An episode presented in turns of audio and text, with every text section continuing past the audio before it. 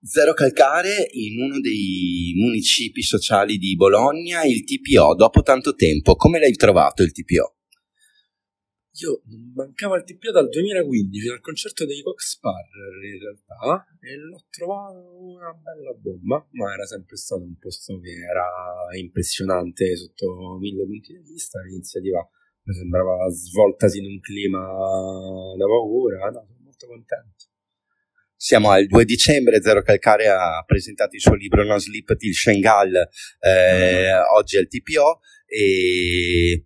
due chiacchiere, giusto due, su Municipio Zero e il libro sembra, mh, mm, a differenza di altri, sembra voler dire qualcosa di molto attuale, soprattutto sembra voler cambiare qualcosa di molto attuale.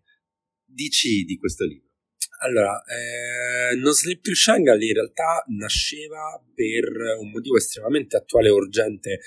che era quello che aveva poi mosso il viaggio che abbiamo fatto a, nell'estate del 2021 nel senso che gli ezili di Shanghai che avevano costituito la loro autonomia dopo essere stati, diciamo, quelli sfuggiti al massacro di ISIS, tornati a Shengal nel nord dell'Iraq, cioè la loro casa, armi in pugno, insieme agli YPG, avevano liberato la loro casa e avevano costruito quell'autonomia che si basava sui principi del confederismo democratico.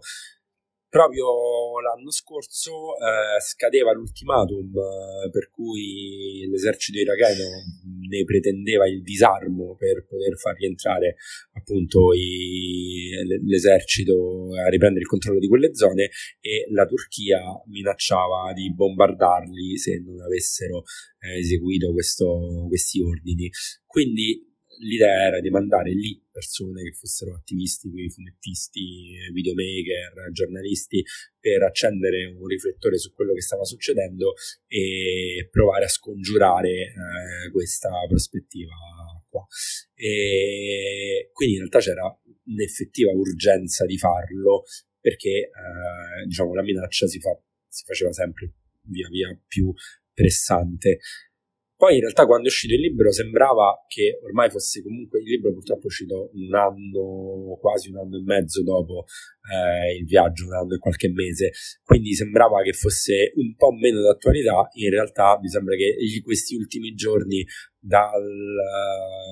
dalla bomba di Istanbul e conseguente, eh, il conseguente attacco della Turchia eh, su tutte quelle zone da Rojava a Schengen stesso, ma in realtà forse già da da quando è stato siglato quel eh, memorandum per far entrare Svezia e Finlandia nella Nato e in cambio di dare il lascia passare alla Turchia per compiere le sue operazioni in tutte quelle zone. Mi sembra che questo libro in realtà ritorna molto molto d'attualità perché appunto si parla dei progetti di Erdogan di cancellare tutte quelle esperienze e quindi di cercare di puntare il più possibile i riflettori su questa cosa.